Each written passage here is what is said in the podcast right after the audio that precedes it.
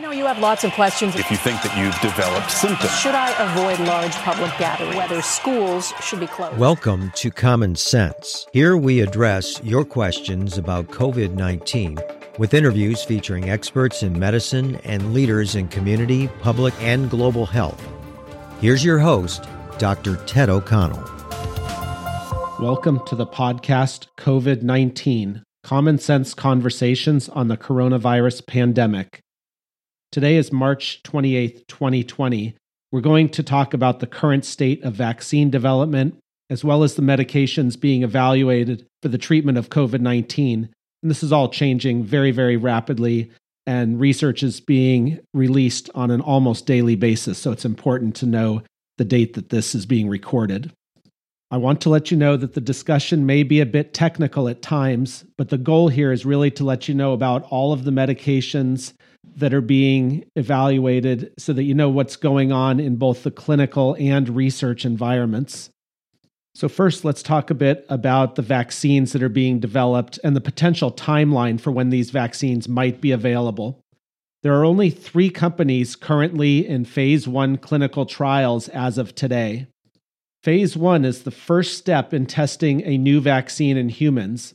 In phase one, 20 to 100 healthy volunteers are administered the vaccine to determine if the vaccine is safe, if it works, if there are any serious side effects, and how the size of the dose is related to side effects.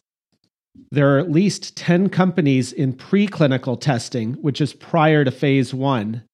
It seems that all three companies in the phase one trials right now are using a similar type of vaccine. On March 16th, 2020, or just 12 days ago, the first clinical vaccine trial was started in Seattle, Washington. This vaccine is being developed by a company called Moderna, who reports that a commercially available vaccine will not be available for an estimated 12 to 18 months.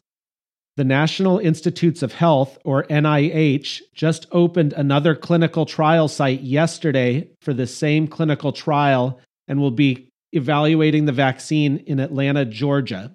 Another company called CanSino Biologics is currently recruiting healthy volunteers to test its coronavirus vaccine. The University of Oxford in England is also currently recruiting healthy volunteers to test its coronavirus vaccine. So, the bottom line is there's a lot going on in the areas of vaccine research and development, but we are likely 12 plus months away from having a commercially available vaccine. So, now let's talk about medications that might work in treating severe COVID 19 infections, medications that have been evaluated and have not worked, and medications that are showing some promise. The first medication that we're going to discuss, you may have heard about in the news, and it's called remdesivir. This is an antiviral medication that was originally developed for the Ebola Marburg virus. The maker began testing it for COVID 19 because it was shown to be effective against SARS in 2003 and MERS in 2012, though this was in animal studies. Remdesivir is one of four drug regimens in a very large trial that is currently being conducted called the Solidarity Trial. This is being run by the World Health Organization to evaluate medications that are showing some initial promise in treating COVID 19 infections. Though remdesivir is getting a lot of attention, there's only been one case in the United States showing a response that has been reported in the medical literature. There are also two large clinical trials being done in China, and both have an end date in April, so we should have some additional information about this soon. On March 20th, University Hospital in Akron, Ohio stated that they were also running two clinical trials with remdesivir. So, again, more information is coming down the pipe. The next medication that we're going to discuss is chloroquine, which is also showing up in the news. This is an anti malarial treatment that is thought to have antiviral effects. It was originally pursued as a potential treatment because it was shown to have antiviral activity against the original SARS virus that we saw back in 2003. In laboratory studies, chloroquine has been shown to block virus entry into cells.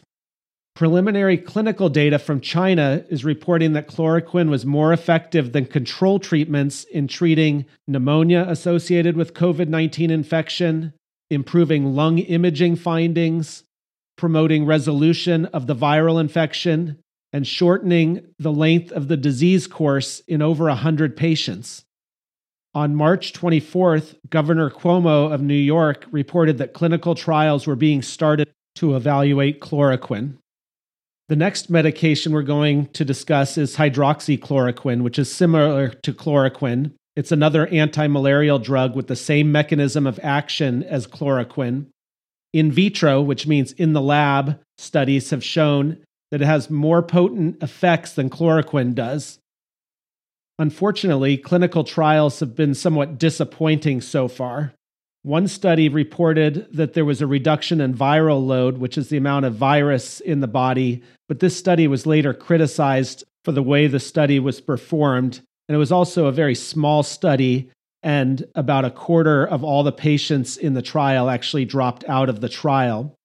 There was a Chinese trial that found no positive effects when using 400 milligrams per day. So even though hydroxychloroquine is getting a lot of attention, it's not been shown in studies to be particularly effective. Science, science, science! Science, science! Hello, podcast fans. Want to get weird with us?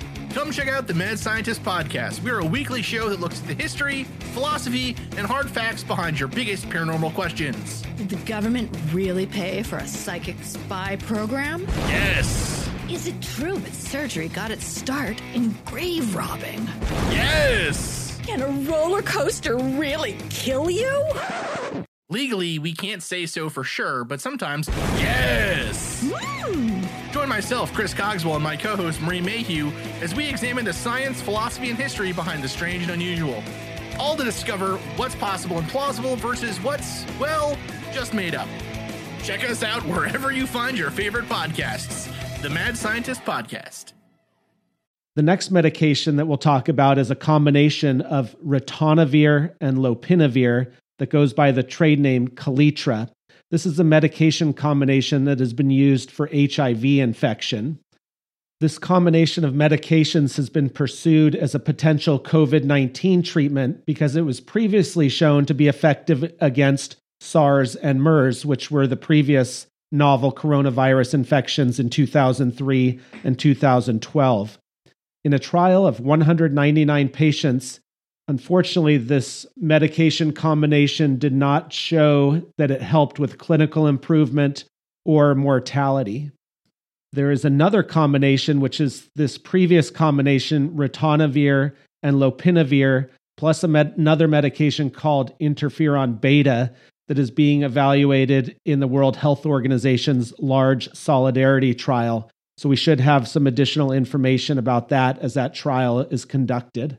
Another medication that is being evaluated is called tocilizumab, and this is a humanized monoclonal antibody against interleukin 6, which is a substance called a cytokine that participates in the body's inflammatory response. It has been reported to be effective in six total cases in Italy so far. And on March 24th, the FDA approved a phase three clinical trial that is scheduled to start as early as April to evaluate its effectiveness in treating COVID 19. A couple of other medications that we'll talk about very briefly. The first is nitazoxanide, which is a medication that's used to treat protozoal infections, but has been shown to have antiviral properties against many viruses, including coronaviruses. So, this one will get some more attention in studies going forward. Another antiviral medication called favipiravir, that in clinical trials in China reportedly showed pretty good clinical efficacy or effectiveness against COVID 19. In this trial in China of 340 patients, patients actually turned virus negative after an average of four days, compared with 11 days for those not receiving treatments. And x rays confirmed improvement in 91% of patients who were given favipiravir, compared to 62% in the control group who did not get this medication.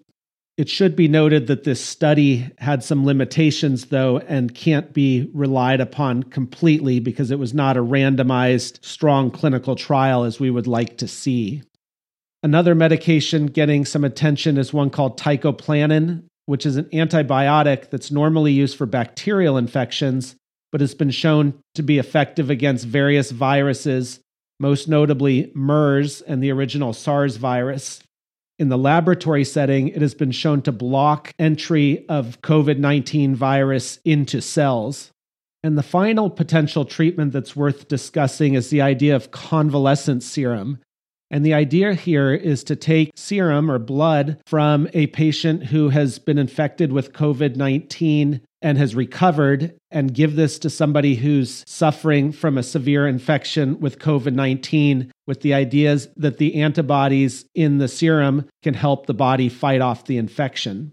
A recent case series was published in JAMA, the Journal of the American Medical Association, in which five critically ill patients were treated with convalescent serum from patients who had recovered from COVID 19. All five of these patients were on mechanical ventilators at the time of administration, and four of the five were able to be taken off the ventilators at nine days after administration of convalescent serum.